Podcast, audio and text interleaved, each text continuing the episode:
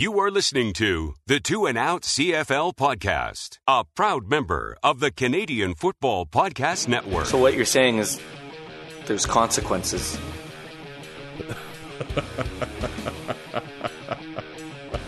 and yeah, I've been sitting on that all afternoon just waiting. Grab some poutine and a double double. It's time for the Two and Out CFL podcast. Now they have to kick it out, and they do. Every week, Travis Kura Does anybody still care about this podcast? and Brazilian Tide Hunters are people too. talk fantasy football, bring you the latest in CFL news, and sprinkle in a little bit of nonsense. Are you kidding?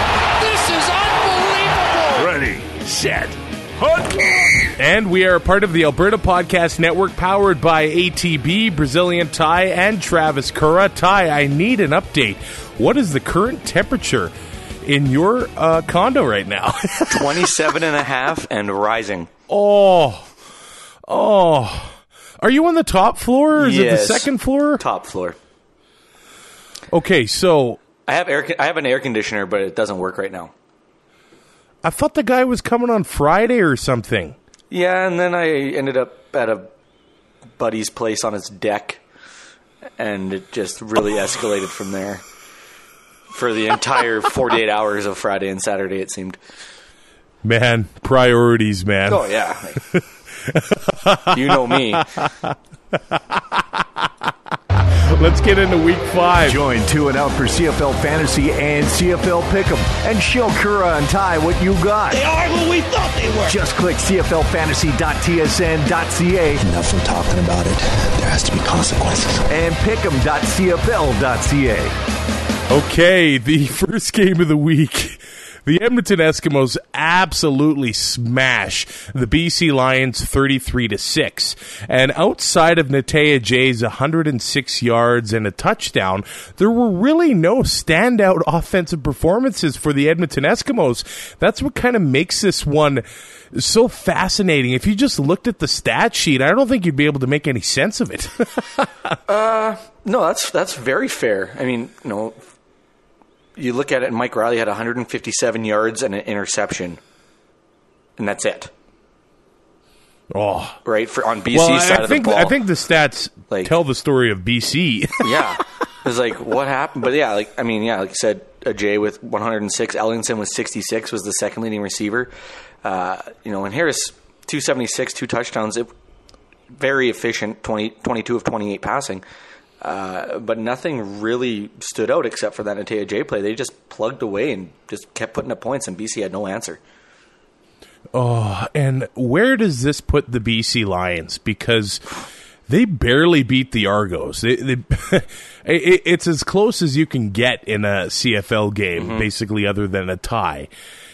And they do not look good. They they do not look any better week to week. No. It, it just really doesn't seem like anything's changing, really. And I know it's only week five, and it's it's easy to overreact. And we've seen teams, especially the Lions, get off to a horrendous start to the season and turn it around into a championship. But I don't see any signs of that. No, and, and the way the offensive line is playing right now is the, the first half of Thursday night's game anyway was abysmal. They're, they're not Mike Reilly has no time to do anything. Uh, they can't get the running. Like they gave the ball to John White eleven times, and that was the extent of their of their running game. and you know what? He had success. He had 53 yards. He averaged just under five yards a carry, and they, they went away from him. I, I know it's it's hard to run the ball when, when you're losing, but You're down, It, yeah. it- you you still have to do because if you if you're just going to throw the ball and the way the offensive line has been pass protecting, it, it's not a recipe for success because the, the defense is going to pin their ears back and, and go after him, right?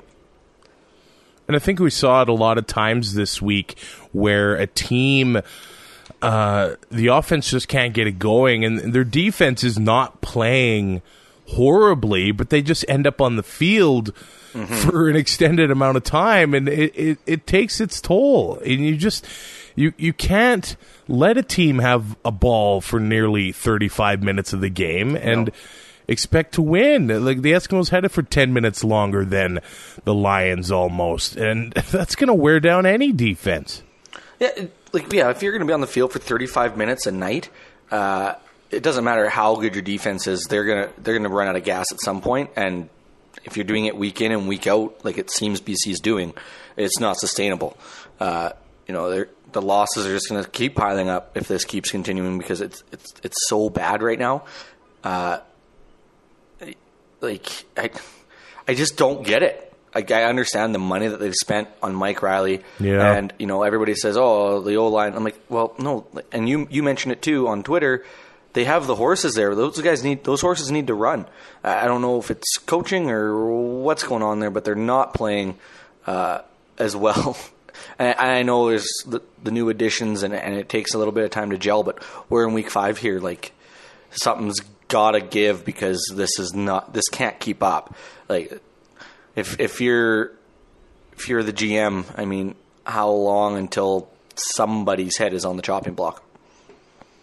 Well, I know a lot of people will say that you know what it it takes time for an offensive line to gel, and it does. But the big thing here is that the BC Lions coaching staff is very inexperienced. Yes, and that- there are a lot of is a huge guys that. There are a lot of guys there that have their first coaching gigs Mm-hmm. uh, or, or first gigs in new positions. And we're seeing right now that the teams with the most success, the Winnipegs and the Edmontons, have for the most part kept their regimes together for quite a few years. Well, then how do you explain Montreal? Because now they're half decent. Okay, we're gonna have to. I But cannot anyways, wait to get to that game. but no, and and we talk about it too. Calgary with the continuity, you know, they, they didn't Yeah. they didn't skip a beat when Dickenson took over for Hufnagel, right? Uh, And Hamilton was prepared with a, uh, you know, Yeah. with with all the changes that Yeah. happen. Uh, and yeah, and you know, you look at it, and the these guys. I mean, and we we said it when all these coaches were hired. It's like this is like a two thousand. Like 2005 Oh, yeah. All Star team. It's like this, this, this could like. There's these guys were good football players. They know the game, but coaching is a totally different animal.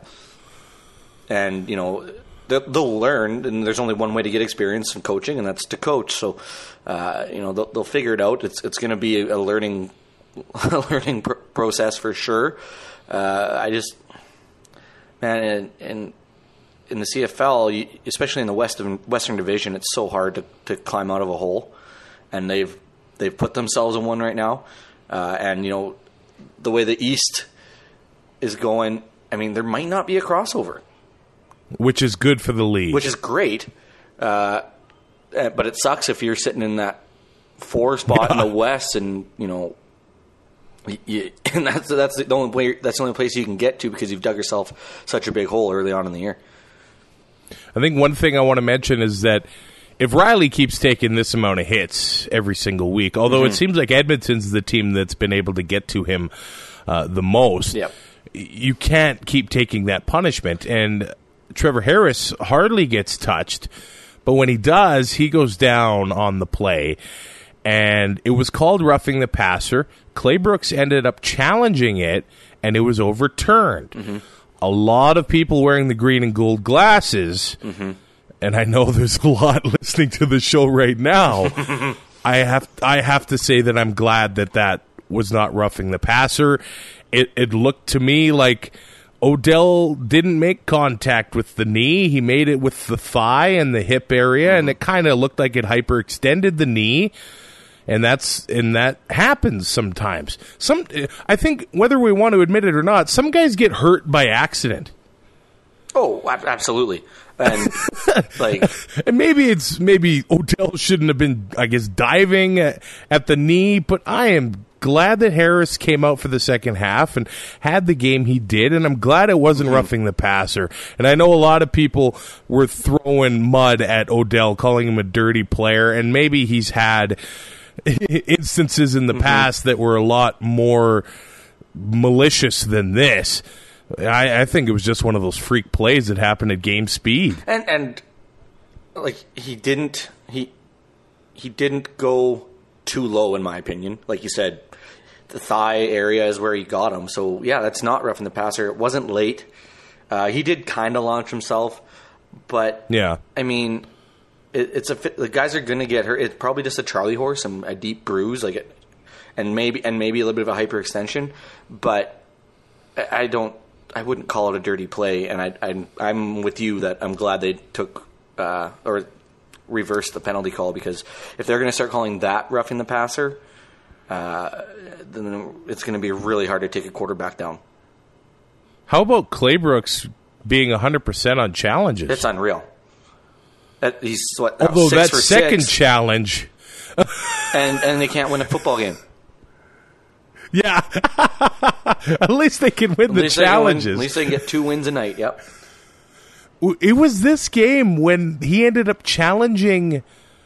Was it the pass interference? But there was Yeah. Mm-hmm. offside on the same play, so it only moved up five yards. Yeah.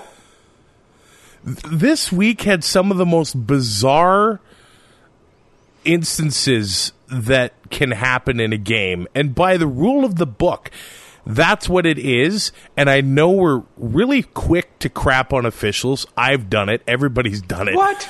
I I honestly think the CFL might be the toughest game in the world to officiate. You have to keep track of this Canadian ratio at all times.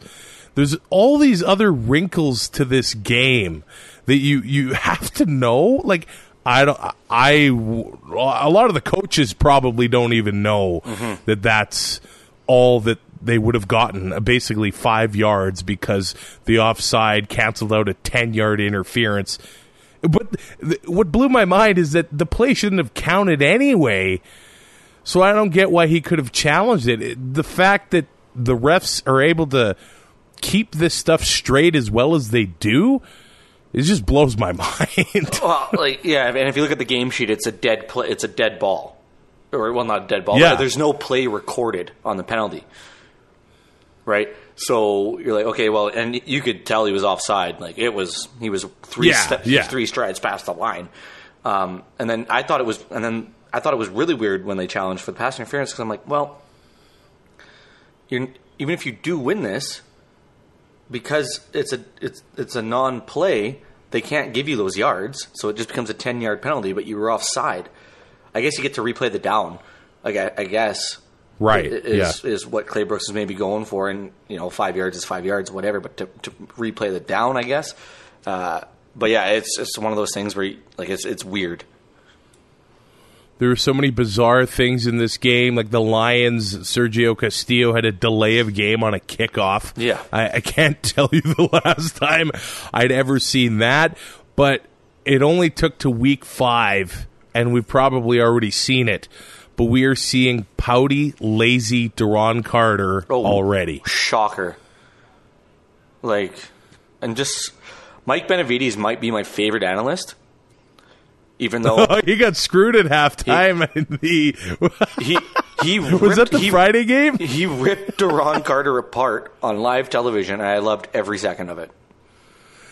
he he he looks like he's already given up Yep. and i honestly I, I i would not be shocked one bit if he if he gets cut i do think that the lions probably their first order of business is to get a new offensive coordinator out there because the way the offensive line is playing a lot of the play calls had the routes developing 20 25 Yep. yards down the field Reilly doesn't have enough time to let those routes develop to throw to these And- guys and, and only one underneath route as a check down. Yeah. right? like it's it's not a recipe for success. It, it's hard to move the ball down the field like that. That's for sure. Um, but you look at, look at Duron Carter. He's got 40 targets this year, which isn't bad. Like that's averaging eight a game. He's only got Oh, two, yeah. he's only got 24 catches and 205 yards. Like it has gotten worse as the his his high season high was 65 yards opening night against Winnipeg, and it's just been steadily declining since. So, how frustrated were you uh, picking Kenny Stafford, his one catch and seven yards? Wasn't thrilled.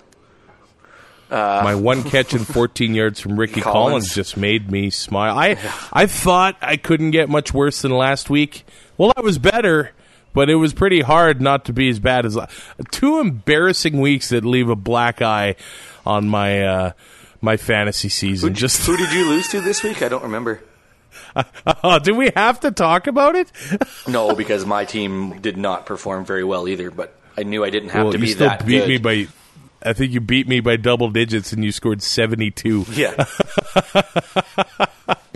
Not a big deal. So I know the lion or the Riders have been up and down this year, but now they have the Lions twice in a row.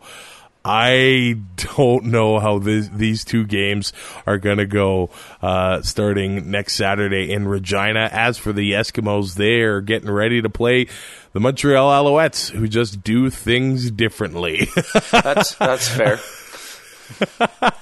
Let's go to the second game of the week where the Winnipeg Blue Bombers beat, well, dismantle the Toronto Argonauts 48 21. I think the score flatters the Argonauts. Um, it was 37 6 at halftime. Uh, so I guess we could say the Argos won the second half 15 to 11. There, there's a positive for Argo fans. Yeah. Um, I mean, it all started like I mean, I I, how many Argo fans just turned the game off 15 seconds into the game when Lucky Whitehead returns it for a touchdown? Like, uh, the opening kickoff. That, has got to sting a little. Uh, it just, I know we make fun of Montreal quite a bit, but nothing's going right in Toronto right now either. They look and, lost. I mean, they ran the ball 14 times. Um, three of those carries were quarterbacks. Wow. Yeah. Uh, you know, that's James Wilder Jr., five carries for 12 yards. You know, and then had, wow. had five on had five catches on six targets for 41. Um, and I know we say like get him the ball and you know get get the run going, but he is not being productive whatsoever on the ground right now. Um, I know Brandon Burks had a fumble, but five carries for 36, 36 yards. And that, that's I mean that was the that was Toronto's leading rusher. Like I think you give him the ball. I, I think you have to, and I mean, McLeod Bethel Thompson shouldn't have to throw the ball 39 times a night. No, right? Like, I, I their def, or their offense right now just they have no running game, uh, and yeah, they he th- threw for 388 yards, three touchdowns, and two picks. But they weren't. I don't want to say weren't fit like, but weren't efficient. But I mean, yeah, all these yards, and you still lost by four scores. a lot of it was the Bombers just packing it in too. Yeah, yeah, it was garbage time, right? Oh, like when an entire half or more is garbage time. Yeah. They, they they actually looked like they didn't know what they were doing out there. Like mm-hmm. McLeod Bethel Thompson is trying to line up the entire offense like they are. They, have never like played a game. Like they're Pee Wee football players. It, it, looks like they just had a week of training camp and went onto the field and d- don't know where to be.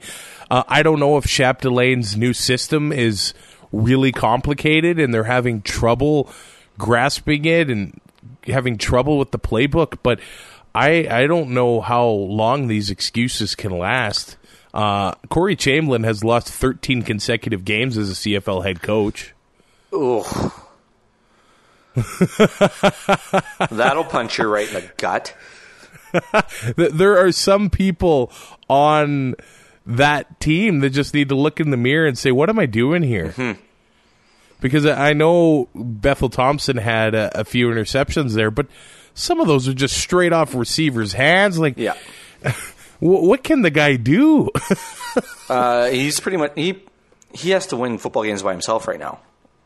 Yeah. Right. Like it's it's not going well. I don't the only, I don't see it changing unless you know James Wilder Jr. somehow finds the form that he had two years ago when he was a rookie and starts doing that again, or you know, or unless they're going to go with Brandon Burks, but they're not going to commit to the run. Uh, their offense is going to struggle. And I know, I know, like I said, 388 yards, but you only scored 21 points.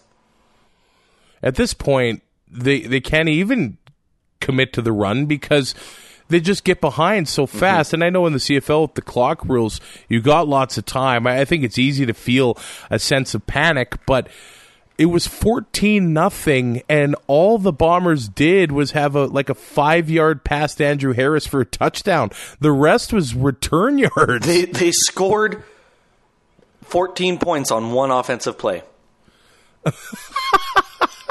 right, opening kickoff, and then the Charles Nelson punt return down to the five, and and, Yep. and then the the pass to Andrew Harris on their first play from scrimmage. Like, Oh, that's amazing. One, Matt Nichols goes 18 of 24 for 209 yards and three touchdowns. He had a another long one, a 44 yard touchdown to Nic Demski. He Mm-hmm. had a touchdown to Darvin Adams, uh, Andrew Oh, Harris. that, on, that Darvin Adams catch though along the sideline. Oh, that was unbelievable. oh. right there is like, yeah, this game's probably over. Nichols is making he is using the game manager thing to his advantage, and I think it's never been more clear. That was and you know Friday. This this game is the definition of a game manager. When you look at that stat line, if you're going to throw 75 percent for only 209 yards, three three touchdowns and no picks, that that's those are game manager numbers, right? well, they are. They are. Go look at Trent Dilfer's stats when they won when they won the Super Bowl with in Baltimore. Like it's he, he. I will say this though, he is stretching the field a lot more than Well, he's got the weapons now to he's do it and now. he's and that that's of course half the battle. So like the 209 yards aren't just a lot of this dink and dunk over the middle stuff for six yards and just kind of marching down the field. Like he, they're go they're taking shots and it, it it makes it funner to watch. I guess I. It's 11 yards per completion, so it's not. It's not the craziest thing in the world, but they mm. don't throw the ball 35 or 40 times like in Edmonton of the world, you know? Yeah. So who knows what it would be like if they ever got into a shootout because no other offense in the league is able to run like the Bombers either. Lucky Whitehead had 27 rushing yards on two carries. A Streveler had 37 rushing yards. Harris had 116 on 14 carries. They they don't need to throw the ball 35 or 40 yard times a game. No, and that is probably the best thing for that team. Like if Oh, yeah. it- so balanced. Oh, we got a we got a bull jumping out of the chute here. Sorry, the stampede's on in the background. Uh, I thought you were talking about Andrew Harris to oh, be honest. that's fair. That's fair. He averaged if he's going to average eight point three yards in a, a carry. uh, yeah, give him the ball. Like it only there's only one good thing that can happen when you throw a football, right? And the other two are very very bad. So if you can control, and, and it's a great way, and it, you know, choose clock, it eats up the yards, it it you know tires out a defense, and he's a physical runner. It and it ju- it takes so much pressure off off Matt Nichols that you know when they do have to throw or when that the the defense has to respect the fact that Andrew Harris is on the field, and it just opens up so much for Yeah. the receivers. Uh, I think the only positive for the Argos is Derel Walker, who had nine catches on uh, 13 targets for 188 yards and two touchdowns. I think it ended up being just over 40 fantasy points. Uh, so he looks like the guy that the Argos signed and were counting on. But uh, again, when a half of football is garbage time, mm-hmm. th- does that even really matter at the end of the day? And the Argos actually had a chance to put the game within two scores in the fourth quarter until the Bomber defense said, okay, we've let you had enough. And then they ended up uh, stuffing them on the goal line three times in a row, just showing that, okay, the, the Bomber defense is still here. We're not just going to let you guys get back into this one and have a little bit of a pity party here. Uh, but th- they talked a lot about it uh, on the commentary, saying that. Hey, O'Shea's got respect for his opponent. He's going to keep the starters in. Although Chris Streveler scores a rushing touchdown at the end of the game and celebrated it uh, pretty hard, and that had some people upset uh, online. But it's already happened a lot this season. This is professional sports. If you can't stop the other team, uh, don't make it. Don't don't don't let them score. But we saw the tweet from the Winnipeg Blue Bombers, and this is the last thing I want to mention on, on this game, where the Argos sent out an innocent tweet. All it said was 23 degrees in Winnipeg for the game. It's a scorcher by Winnipeg standards. And then the Bombers quoted it and said, one degree for every fan at BMO last week. Oh. And, and when you look at that, it's like, oh, that's bulletin board material, and then you remember it's the Argos. Like the the fact the fact you have to bring up they had a chance to get within two scores late in the, in the fourth quarter there just tells you everything that you need to know about the Argos season so far. Like if that's what we got to talk about, that they they could have got to within two scores in a football game. Yeah, It- that was the. Uh, We're we're di- we're we're really reaching into the bottom of the barrel here. Do you care if a team is sending out tweets like that? I love it. I, I, know people want to see more uh, personality from team accounts, Mm-hmm. but I'd rather them keep it with on the field stuff. Yeah, I, I under I, call, calling out the Toronto for like you know the lackluster attendance numbers and everything. It's it's kind of a low blow, Oh, it is. right? but at the same time, it's hilarious. But I mean, they should be they should be every they should all be on the same team when it comes to stuff like this, right? Because it, Yeah. it's not successful if if if you know you're only getting f- seven, eight, nine thousand people. It really sucks, uh, you know, and it just it makes it hard to feel a competitive football team. I, I know there's a cap and everything, but it, it it's really hard to play when there's nobody there. Just at the same time, like, how many fans are tweeting that or commenting that on every Mm-hmm. post w- on Facebook or Twitter? And then a team does it. And it's- they're the bad and guys. It's the end of the world. Yeah, I mean, the teams know that there are issues in Toronto, and Mm-hmm. we're just trying to pretend that it's all rosy on the one hand. So yeah, I, I don't know what's going to come out of this. I don't think a guy should lose his job over it, but saying, hey, I like what you're doing, I like what you're trying. dial it back But, a little uh, bit. Yeah. Yeah. Yeah. I mean, it it is it, the the one thing I will say before we move on is like as as a as a guy that as the, as the guy that runs that account, he has to have a certain sense of decorum when posting stuff online because I mean, you are a professional sports franchise yeah. right? So there needs to be a little bit of, a little bit of uh, I don't know what's the word I'm looking for.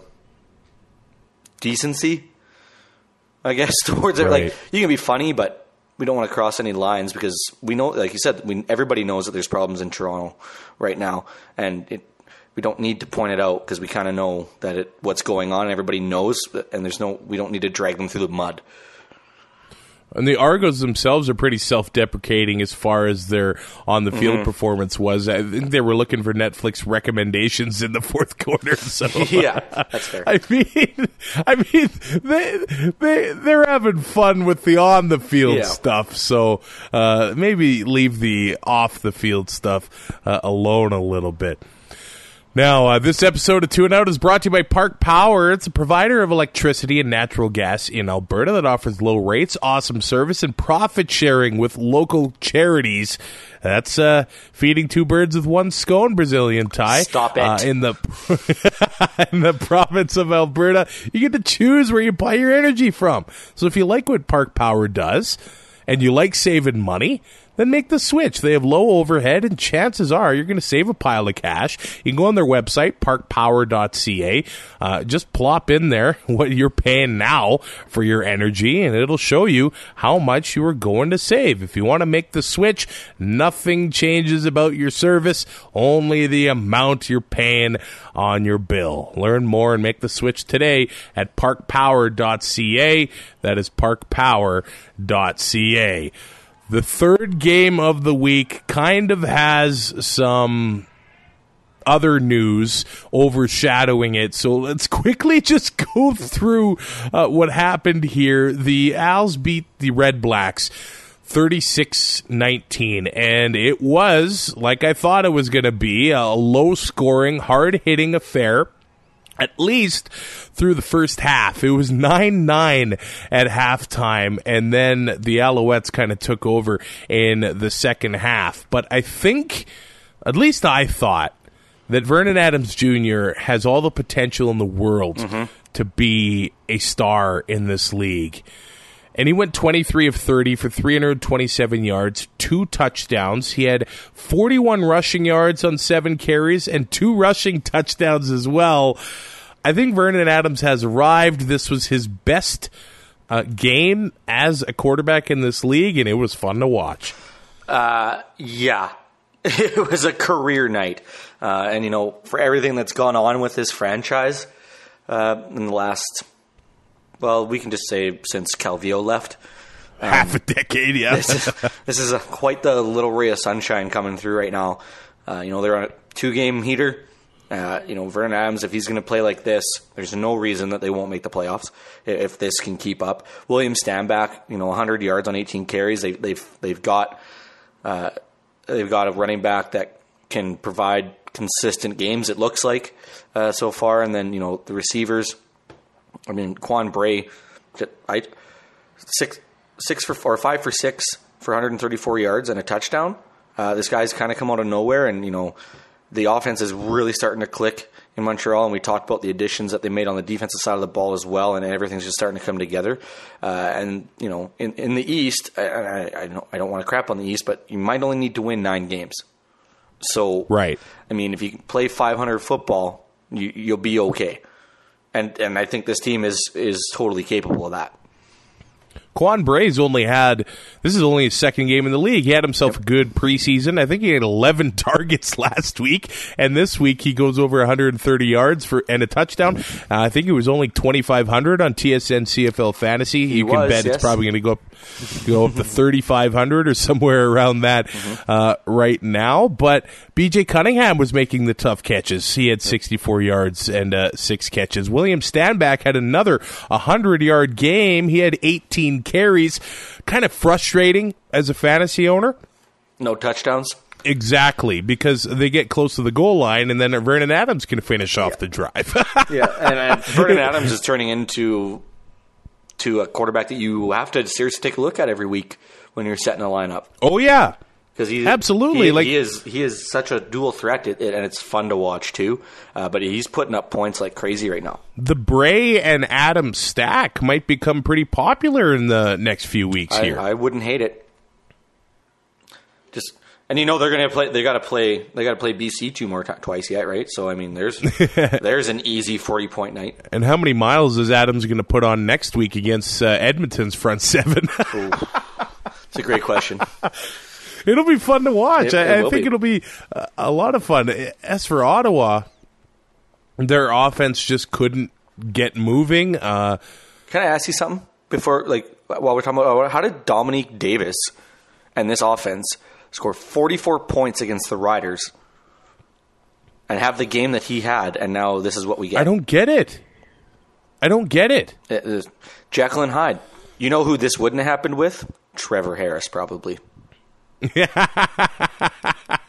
We're, we're talking about it so much lately, but the time of possession in this one it was really out of whack at certain points in this game. And actually, if Montreal would have been able to finish drives in the first half, they would have run away with this game a lot sooner. Ottawa's defense actually kept it in it for a really long time until they just got worn out. Montreal, I think, can teach a few teams about committing to the run. Stanback had 18 carries, and a lot of them they weren't all that successful, but they kept sticking with it until they were just running all over Ottawa uh, later in the game. But is Moses Madu's time coming to a close in Ottawa? I know it's a smaller sample size for John Crockett, and it was later in the game. But eight carries for 62 yards. He had a great training camp. I think we're only a few weeks from him being the guy in the Red Blacks backfield. And that that is a, a for sure possibility. Uh, you know, Madhu, 47 yards on 11 carries, 4.3 average. Crockett comes in, 8 for 62, 7.8. I mean, it, he's almost doubling him in, in production rate, uh, or well, for average per carry. And I, and you, you cannot dig yourself a hole. It's so hard to win football games as the season gets la- later. So you need to win. You, you- well, you, you want to win every game, obviously, but Yeah. Like, if if Moses Madu isn't helping the team win, I mean, if they're only giving the ball eleven times, it's hard for him to contribute. I get that, but if there is a better option, then yeah, one hundred percent, then you have to go with the better option. And, I, and small sample size, like you said, though, as well. But I mean, if it, if if it's going to work, it's going to work, right? The Red Blacks had four turnovers, uh, two fumbles, an interception, and uh, one turnover on downs. The Alouettes, their only turnover was a uh, turnover on downs themselves. So the Red Blacks really need to take care of ball security, and to me, it does look like Dom Davis is not getting all that much help from his uh, receivers. And if they did make a play, they would put the ball on the ground. So that is something that Ottawa's going to have to work on, and another team we're going to talk about later in the show is going to have to work on too. Yeah, uh, ball security is so paramount. It doesn't matter. It it you could have forty minutes of possession time, but it you make one one bonehead move or one one bad decision, and you're not securing the football, and it, it doesn't matter. And, and we, we saw it in the Grey Cup, Toronto and Calgary. You know, ball security was huge that night with all Oh, the yeah. snow, and it was. I don't want to say it's what lost Calgary a Grey Cup, but it, that that turnover had a huge impact. And if you're going to turn the ball over and lose a turnover battle, you're you're fighting an uphill battle to win a football game. I think before we leave the Montreal game alone, I think there was, uh, and before we talk about the Kavis Reed stuff, there was uh, in the fourth quarter some really bad officiating blunders, or at least some confusing things that ended up happening where William Stanback was hurt. Uh, he fumbled the ball. It was clearly a fumble, but the whistle had gone. And it was ruled by uh, Andre Proulx that it was not uh, instantly recovered.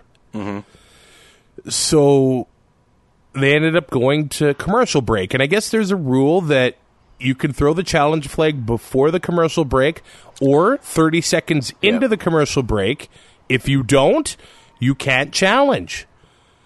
So even though it was a clear fumble,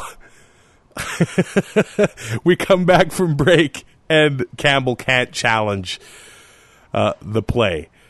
Okay, uh, we'll move along with this drive, and then I think fans were mad at the ball spot uh, on the next uh, play. First down, Alouettes. Later on down the field, big big catch made on the sideline Was it out though? of bounds. out of bounds. The challenge flag was not thrown. Alouettes continue the drive.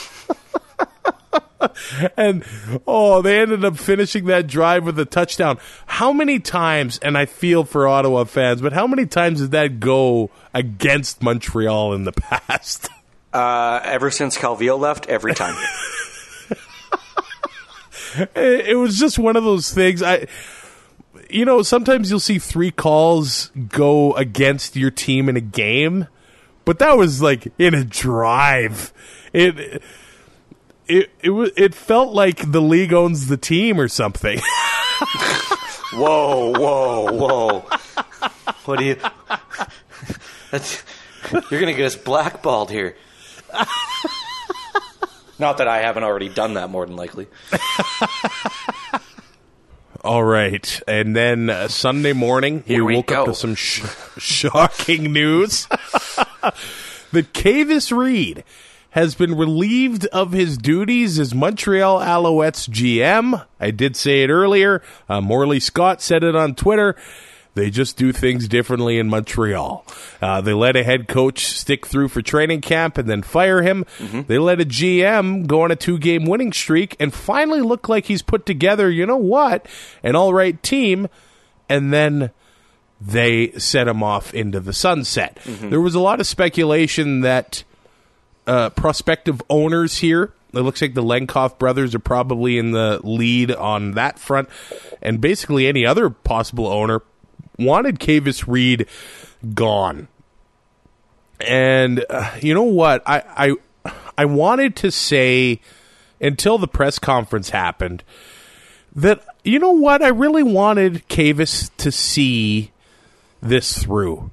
If this team is really going to do well and make the playoffs and even if they make it to the East final or even if they make the playoffs at all, I wanted Kavis to you know, feel that success a little bit and have others eat crow a little bit. But then things kind of changed. And I don't know if this is true, but it was reported by uh, some media in Montreal that Kavis Reed has come up with a system to circumvent the salary cap. I don't understand how how.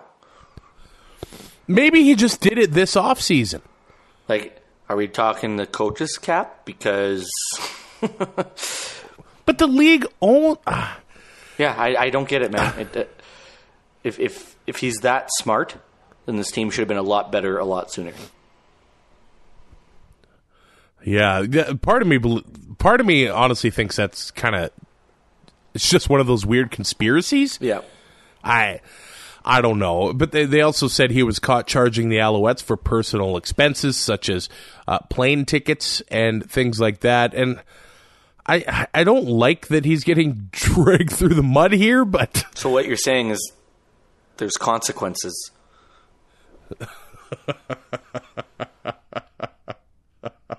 and yeah I've been sitting on that all afternoon just waiting we had a show in June when it was reported that the Owls had lost like twelve million dollars last year or something mm-hmm. like that. If this stuff is true, then maybe it's just because they're just so poorly managed. And there's yeah, like there's no there's nobody holding anybody accountable. Right? And I mean they they got to pay yeah, great. Fire the coach, fire the GM, you're still paying them. You're, Yeah. you're not saving any money, you're actually spending more. The president, Patrick Boivin, uh, at the press conference, he wouldn't really go into specifics, but they said they found out some things and they basically had to make the change. But I think a lot of this mess is on him as well. Um, I, I don't think anybody's job is safe in Montreal. But you know who I think job should be safe is Khari Jones, because it looks like that team on the sidelines wants to play for him. A lot of the people were very skeptical of him being given the job. But how much does this guy have on his plate now? Because, and I know Winnipeg fans are going to get a little bit squirrely at this. Now Joe Mack is going to be helping out with being the GM of the team mm-hmm. over the next little while. But they said Khari Jones is going to take part in that. He's helping with the offense. He's the head coach of this team. He's the clear leader on the sidelines. And Yep. I don't know who decided to make the move, whether it was the league, the president, uh, or Kavis Reed. He is clearly the right guy for it. And the guys want to play for him.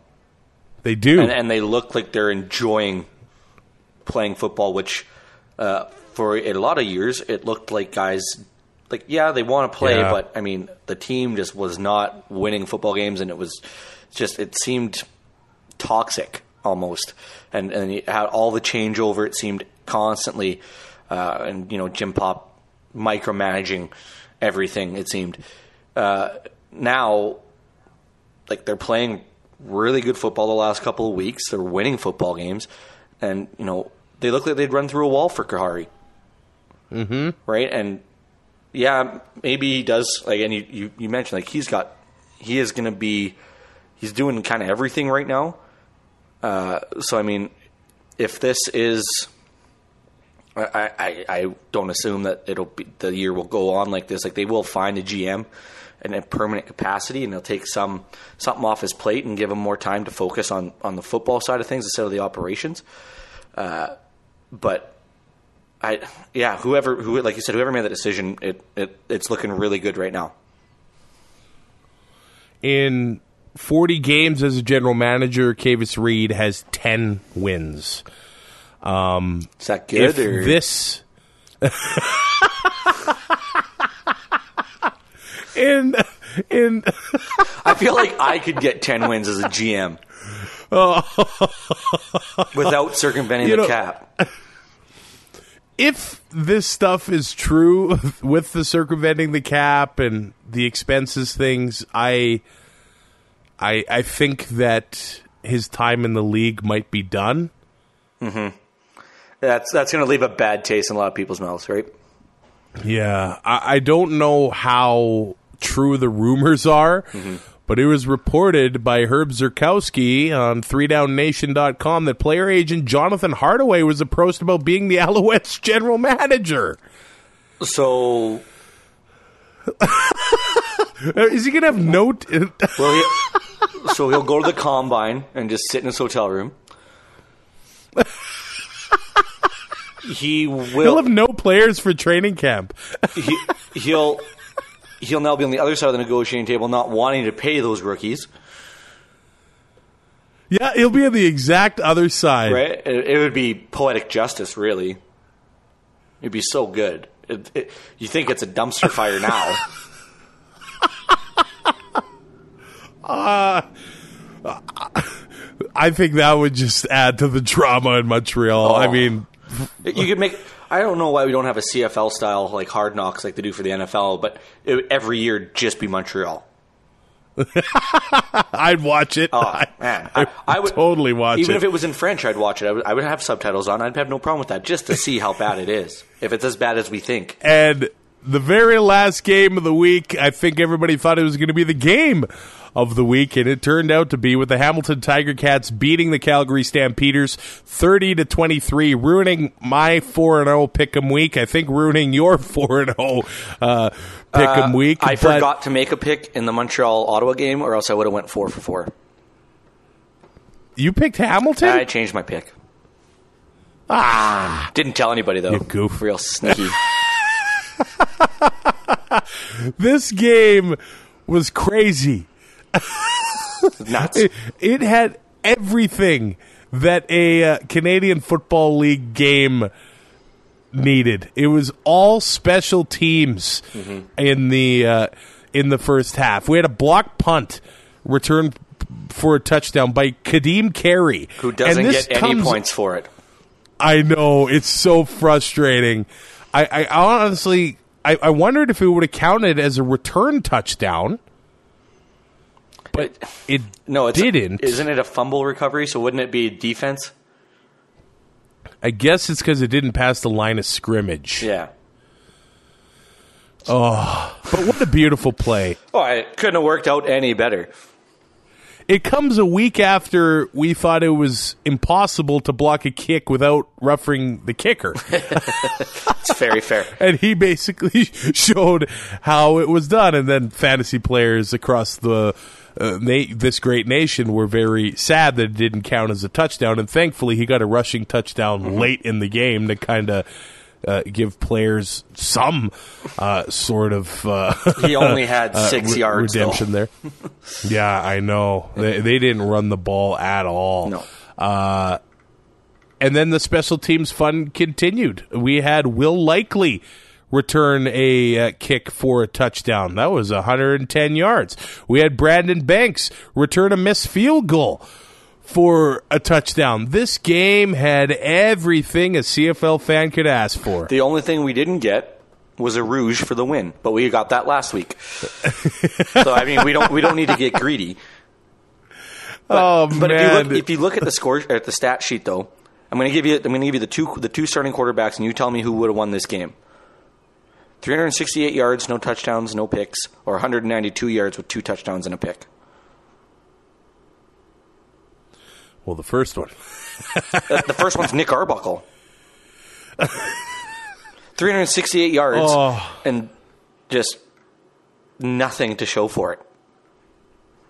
But a big L. This this was just sort of a bizarre game, and it, it's mm-hmm. really tough to unwrap. You, you would kind of just have to watch this game because the Stampeder defense really controlled Hamilton, and if they don't have those two return touchdowns, we're not talking about this game No. the way we liked it. But that is what's so awesome about this league is that special teams is just so so important still right now, and uh, there's nothing more exciting than a missed field goal return. And that's why I think the Rouge kind of needs to stay.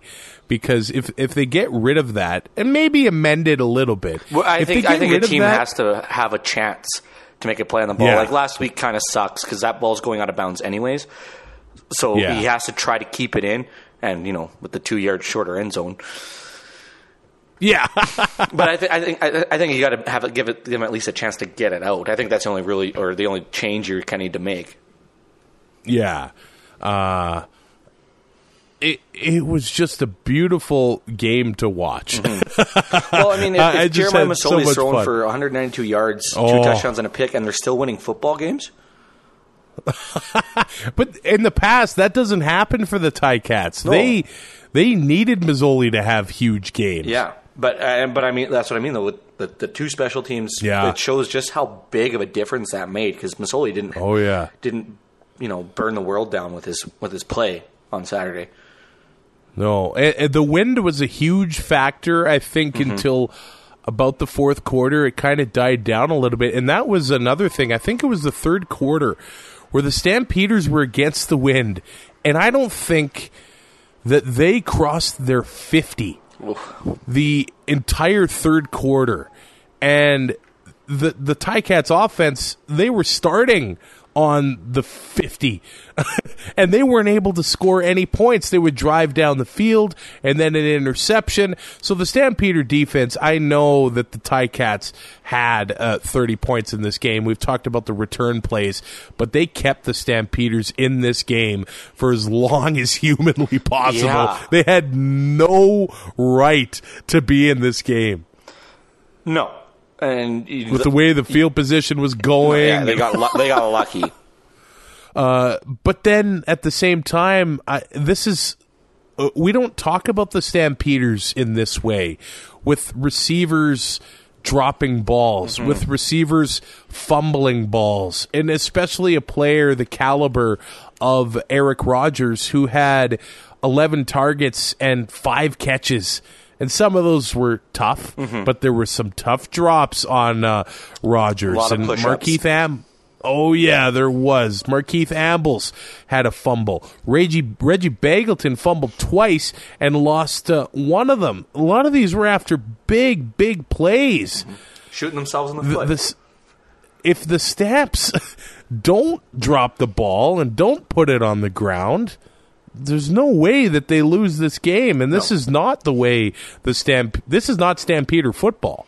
No, I, I think it's just going to be. I think it's just an outlier more than likely. I don't think we'll see this, uh, you know, on a consistent basis. Yeah. But they haven't lost to Hamilton in what eleven years or something stupid like that. Yeah, I- think this was the 15th game. I think uh, they'd lost to Calgary.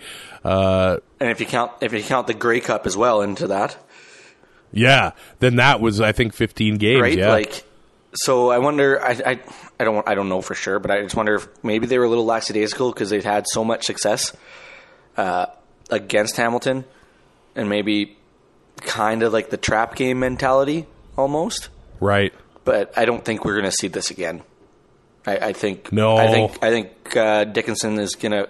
He probably wasn't very happy uh, the way they protected the football, and next week is going to be a, it, or the next game is going to be a completely different story when it comes to ball security for sure. It has to be. There was there there was actually a play in the in the second half where uh, Kadeem Carey has a nice run.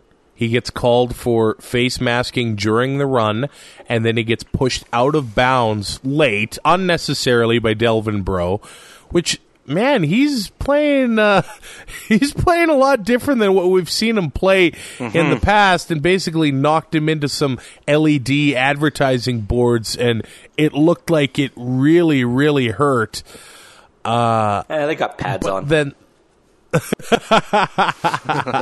and the, the the fact that the officials were able to keep that one together because uh, Dickenson thought that because of the unnecessary roughness, the ball would go or be where the run ended. But the fact that the face masking happened, you know, six yards or whatever into the run, that that's where the ball uh, ended up Mm-hmm. Point- being. point of foul. Man, yeah, to keep that stuff together, you know, as fast as they do, uh, props goes to the officials, and I I, I know Something I thought we'd never a- say on this show. uh, I know the, the the football operations account. They do send out explanations, and I know uh, some people still disagree with them, but it, it's it's what the book says. Mm-hmm. And and like you said, for them to like get everything, and it's such a fast game. And you throw the wag, Oh, yeah. you throw the waggle in there, and guys are hitting Oh, yeah. guys are hitting the line at top speed already. Like, uh, but yeah, to for that face mask and then the unnecessary roughness, and just to make sure that they got it right, and it, and you know at that at the speed and and the the confusing nature of the rules some sometimes like I mean this week we saw it with the pass interference on the offside and all that stuff uh, for them to get it right as much as they do which would be every time because I would assume they would get a call if if something's screwed up they're they're going to get uh, called down from the uh, from the from the war room right Right, if they, right. if they get a spot wrong, or they'll use that for offside or legal procedure. Uh, so I mean, they they get it right every time, and, and it and when you look at it and how fast this game is, it, it's it's really it's really amazing. Brandon Banks, uh, he made his fourteen thousand dollar price tag worth it with the return touchdown, two receiving touchdowns. The guy Two-point when he's on. it's like you cannot defend him. Uh, Nick Arbuckle, it's going to be very interesting next week because you say that the Stampeders aren't going to let this happen again. Well, the Toronto Argonauts are the team that has to play Calgary now. That'll be good. That's just, this is what Toronto needs to get back on track, right? Oh man, if you like watching train wrecks, that that's probably the one that uh, you're you're going to want to watch there. But Arbuckle had 16 incompletions. I would say about half of those, if not more, were on the receivers. Yeah. uh, he's he's having a great uh, start to the season, and he might be my fantasy quarterback uh, in Week Six. You don't you don't. Well, maybe. Why not? Uh, t- t- yeah, I, he's going to be cheap. Well, I mean, his price is going to end up. It's going to start going up here, where it's going to be like it is, yeah. right. Uh, but no, yeah, he, especially up against Toronto, I think uh, who's at, whatever quarterback's playing Toronto that week is you got to take a serious look at. Uh, as for Hamilton, I think one of the most frustrating things about this game was that I had, and I think a lot of people had Anthony Coombs in their flex spot. He did absolutely nothing. He didn't get onto the field until the fourth quarter. He wasn't even Uh, targeted. No, and he actually almost scored a rushing touchdown, but it was called back due to a holding call. So he did yeah he did nothing here. They committed to maleek irons who had 61 yards on 14 carries. He added another three catches for 20 yards. It looks like they just want that one running back. And when all the receivers are healthy and addison acklin tasker and banks there's just Mm-hmm. really no room for coombs. No. Uh, it, it's nice to have him on the roster because of his position flexibility. Whether you can, whether you want him in the backfield or, you know, playing receiver if somebody goes down.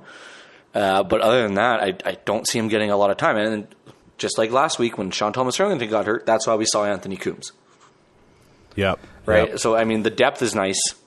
Uh, but I just don't. He's not going to be a very viable fantasy option going forward because I, I just don't see where he's going to have room. Now, I mean, throughout practice and stuff during the week, somebody goes down, then like yeah, probably, Yeah. and we'll we'll know by the depth chart and all that stuff. But right now, as it stands, I, I'd stay as far away from him as possible.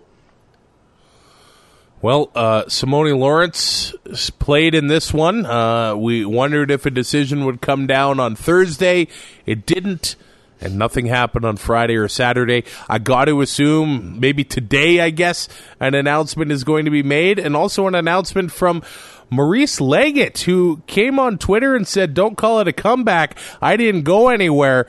Uh, Monday, it's going to be announced where I am. So at the time of this recording, we don't know where Mo Leggett is going to sign. What are your three guesses here? Oh, well, the Bombers don't need anybody re- to return kicks now. I yeah, I can't see him going back to Winnipeg. No. Oh man, that I can't see it being Montreal because uh, the circumventing stuff. may, maybe maybe that's exactly why he'll go there. I, d- I can't see it being Toronto. I can see it being Ottawa. Yeah, I mean, they could did- it be BC? BC, but I mean, they they got rid of in Ottawa. They got rid of Ryan Langford uh, last week after some questionable decisions that he made. Uh, and Yeah, and they And- uh, and- they, they had no return game yeah, here. and Mo, Mo Leggett it, can return kicks, and and you know he can do he can do what Ryan Lankford did, and you know he's been around long enough where he's not going to make those mistakes. And we saw this week how important special teams is. So and he can make plays on defense. absolutely. So, yeah, so we'll see where Mo Leggett goes, and we'll see how long uh, Simoni Lawrence sits out for. And I think if he gets suspended now, then he'll miss the Regina game August first, which is uh, exactly what I didn't want. I wanted to see that. no, my my Uh, my, we- my, get my I'm, I'm I'll go with Ottawa for sure. okay, uh, I'm gonna throw out BC. They do need help defending the pass a little bit. well, Just- I don't just think def- he'd play corner. Just defending in general. Maybe Saskatchewan. I don't know. I wish he could have just announced it already. we will know, uh, I guess, later in the week. We're part of the Alberta Podcast Network, powered by ATB. I talked about a conspiracy with Kavis Reed. How about the It's a Conspiracy podcast, which I got to tell you, man, I'm really into conspiracies lately. Myths, legends, anything like that. They talk about it on It's a Conspiracy. You can check out their website, it's a conspiracy podcast.com. I believe the latest one was on the Curse of Oak Islands. If you love stuff like that, this is the podcast to check out and all the other great shows at albertapodcastnetwork.com. And as always, if you need tickets for anything, I was talking to my buddy Chris. He wanted to buy tickets to Slash, who's going to be playing in Alberta this uh, weekend. He's like, hey, what's that uh, promo code that I can save money on seatgiant.ca? APN three letters. You save 5% on your ticket. You support the Alberta Podcast Network in the process. You're paying in Canadian dollars, even for events that are in the States. So if you're traveling you go to seatgiant.ca, take a look on there. Use the promo code APN at checkout to save 5%. Give us a rating, a review, and a subscription on basically any podcast catcher, and we will talk to you Thursday morning. Thanks for listening. Find more great shows like this at CF Pod Network on Twitter.